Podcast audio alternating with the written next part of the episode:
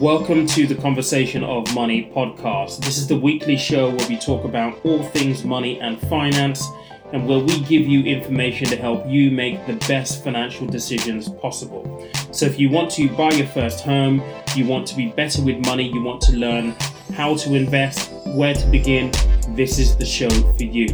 I'm your host, Peter Komolafe. I'm so thrilled to have you here. So, without further ado, let's get going with this week's show.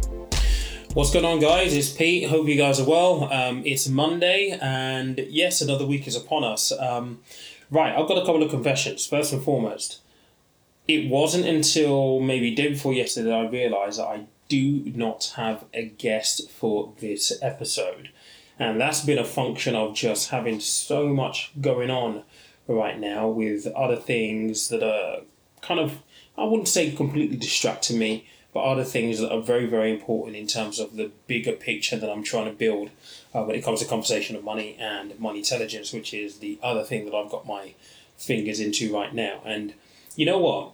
If I'm completely honest, this year has turned out to be a little bit of a bizarre one. You know, obviously we've, we've had to deal with COVID, but you know, if you told me in January that I would be fully self employed, running Conversation of Money as a full time business and registering a new company called Money Intelligence and having a trademark for that business, I would have said you are absolutely bonkers. But that's essentially what has happened this year. Um, got made redundant, as you guys know. Um, building out conversation of money as an actual business in its own, seeing people one on one consultations, doing events, all those kind of things. So then starting up Money Intelligence, uh, which is basically um, a financial literacy body. It's a financial literacy firm where we're going to be working with corporates, doing events, working with uh, brands in financial services to help improve financial literacy, and then to trademark money intelligence and have that come through. I mean, it's been an absolutely crazy year. So I'm very, very thankful. There's a lot of stuff that's been going on. So I didn't realize that I that I did not have a guest for this um, episode until a couple of days ago. And I thought, you know what, let's just go back to me speaking to you guys because there's actually something that I do want to talk about. And um, I'll tell you what it is now, actually, before we go any further. I wanted to ask the question of are you participating in this wealth creation? All right, so I'm going to ask that question again. Are you participating in this wealth creation? And the reason why this this question came up in my mind is that if you follow me on YouTube, you'll know that I've done a lot of content around investing, and over the, maybe the last two, three weeks, I've spoken a lot about the fact that Apple were doing a stock split. Then, literally the week after, Tesla announced a stock split as well. And I own Tesla stock, as you guys know. Um, I own uh, a Model S as well. So I love I love the business of Tesla. I like Elon. He's just a great guy. He's a visionary in my view. And I was reading a newspaper article uh, just yesterday actually, and they're talking about Elon specifically. Now, Elon this year has added $57 billion to his net worth. Now, a lot of that has come from the frenzy that's happened with the, the share price since he announced that they're going to be doing a 5 to 1 stock split. So now he is the fourth richest man alive with 188 billion dollar net worth. I mean, I can't even figure out how many zeros that is and how much money that is. It's unfathomable to me. 188 billion dollars. It's crazy. And the second person that has done really, really well this year through everything that we've been through has been Jeff Bezos. And I don't know what his numbers are. I think he's crossed 200 billion or something like that. It's absolutely nuts. So the question asked remains Are you participating in this world creation? Because whilst Elon has done very, very well because of the frenzy that's happened with the, with the stock price split, many people who own Tesla stock, including myself, have done very, very well as well because you buy in and the Tesla share price right now is $2,200. So the question is, are you participating? But there's also a bigger question that underpins that as well, and that's the following question are you thinking proactively or reactively about your money? I'm going to ask that again. Are you thinking proactively or reactively about your money? I want to get into that this week, and perhaps I'm going to give you a few tips that I think are really, really important, a few thoughts that I think are very, very important to help you if you've answered no to that question, to either of those two questions, in fact. But before we begin, there was a piece of news that came out yesterday, Saturday morning. And I just want to talk a little bit about that because whilst it's not finance related, it has been something that's been in the back of my mind. And it got me thinking a lot about people, human nature, and more importantly, legacy. So if you follow me on YouTube, you follow me on social media, you'll know that I'm a big uh, Marvel fan. You know, the MCU, the whole Marvel universe. I love, love, love, love, love those films. It's been a joy to watch those films on the on the big screen. And one of my favorite characters out of this entire saga has been Black Panther. And for obvious reasons, you know, when I was a kid, um, following the comics and everything like that, it was always the norm to know that Superman is a white guy and most of the super, superheroes were, were white. And it wasn't until Black Panther came out in 2018, and I'm I was 38 when that came out. It was great to see a superhero, like a proper, proper, bona fide superhero on the big screen, their own film, is his own film, with a cast of people that looked like me. Now, I'm 38 and I know how I felt. Now, I take myself out of the fact that I'm 38 and I start to ask the question how must that have felt for a child who is six, seven, eight, nine years old to look at the big screen and see a movie of that caliber filled with people who look like them. And that, for some people, may sound like a really weird kind of like question to ask, but it is a legitimate question nonetheless, because this talks about representation, right? If you see it, you believe that you can do it as well. And I guess me growing up, I wouldn't say that it was there in my mind as if I registered it in the way that I have now. But now that I've seen it, I certainly look back and think, oh, well, actually, yeah, through my childhood, I didn't really see any black superheroes on, on screen. Anyway, the reason why I bring this up is because of the story behind um, Chadwick Boseman. And the fact that he was battling stage, I think it was either two or three or three or four. I think it was stage four when he when he died over the over the weekend, colon cancer. And I remember when the movie came out, when Black Panther came out, he did a press tour where he was talking about the uh, impact of the work and the fact that he had made a connection with um, some kids in America who were um, suffering from cancer. And they were talking about how, I don't know whether they're kids or not, I know he made contact with some people who were suffering from cancer. They may have been kids, I'm sure they were kids anyway. And they were talking about the fact that you know this movie means a lot. And he broke down in that interview. And knowing what i know now the fact that he made captain america winter soldier his first appearance he made black panther and he shot the two avengers movies alongside the five and there was a couple of other films that he did within the space of four years all whilst battling colon cancer, for me, is absolutely amazing and it speaks to legacy.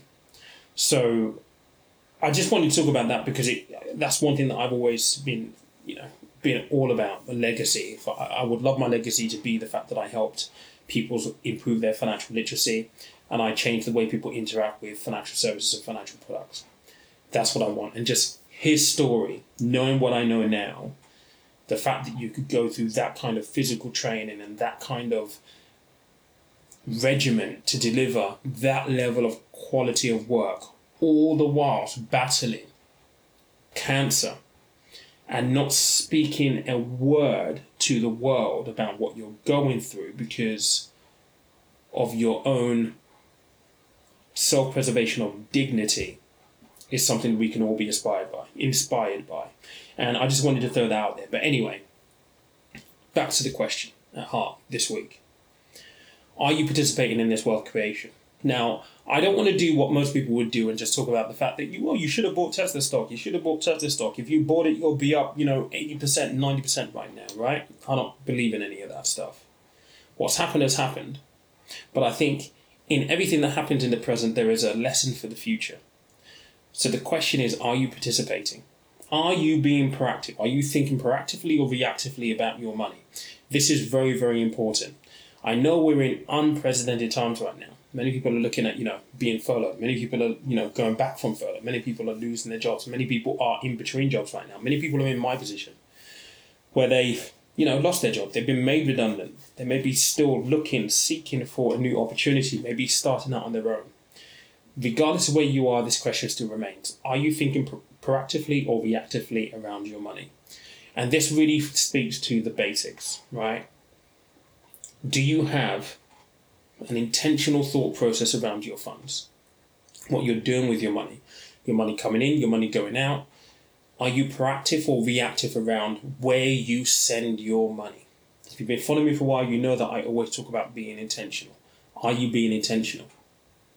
Now, for many people, when we talk about investing specifically, many people are coming around to the idea of, you know, investing in the market, building for the future and actually using their money to create wealth for later life.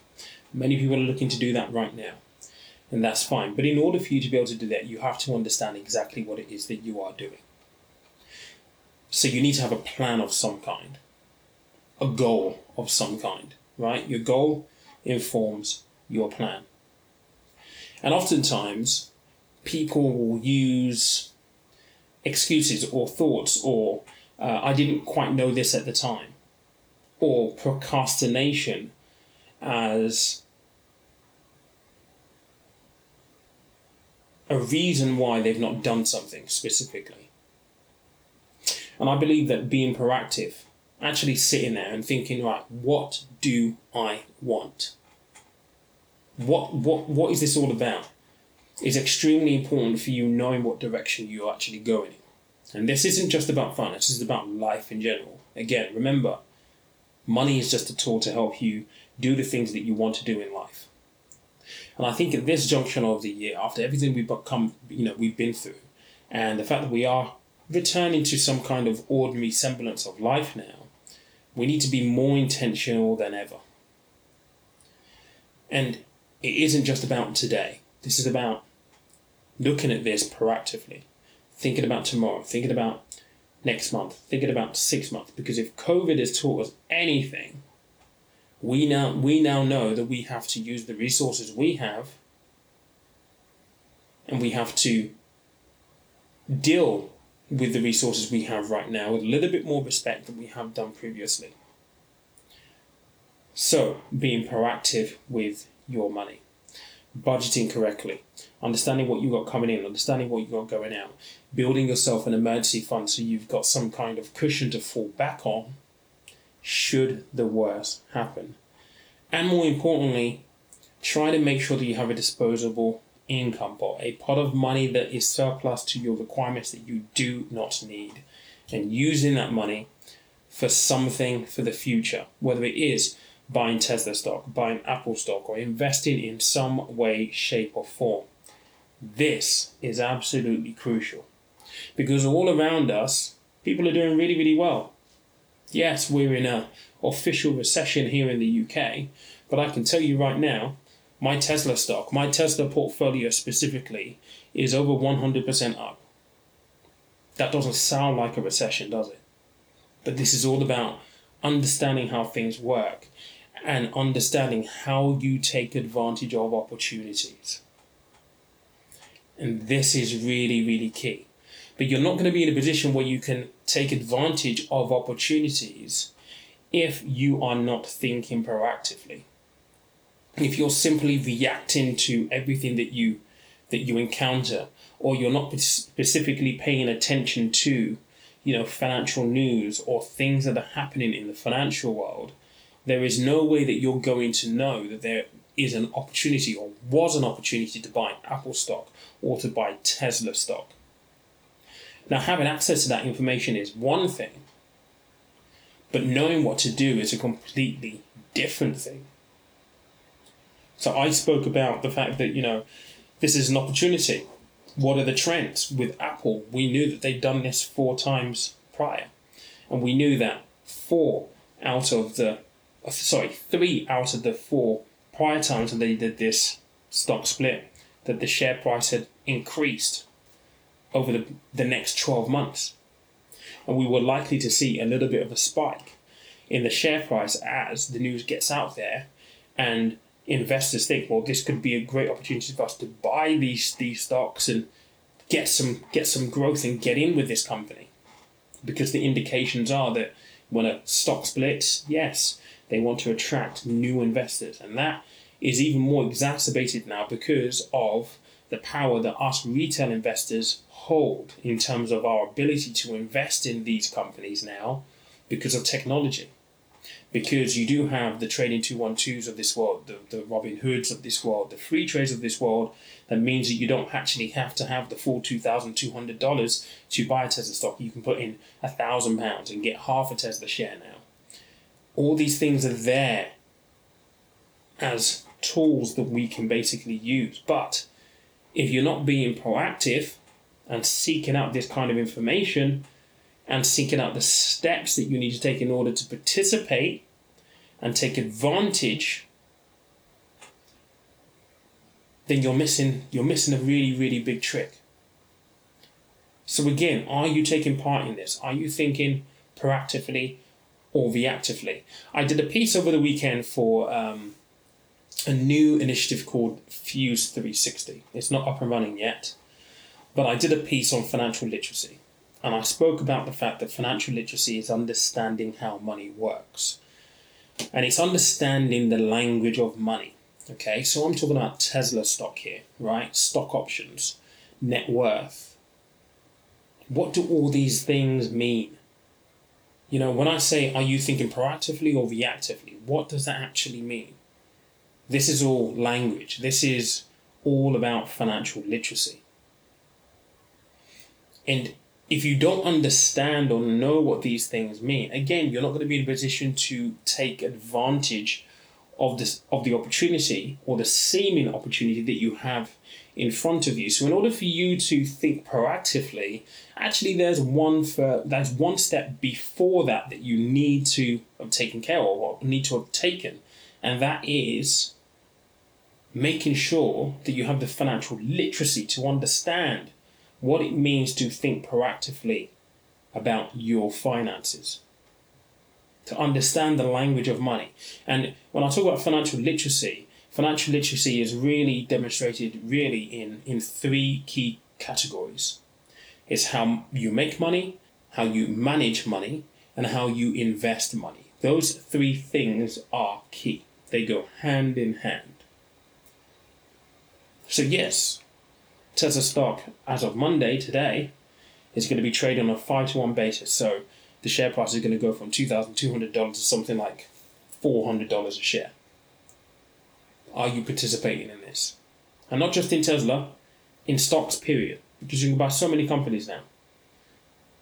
I think the better question is are you invested in the stock market to be able to take advantage of these kind of growth across a multitude of, of companies globally?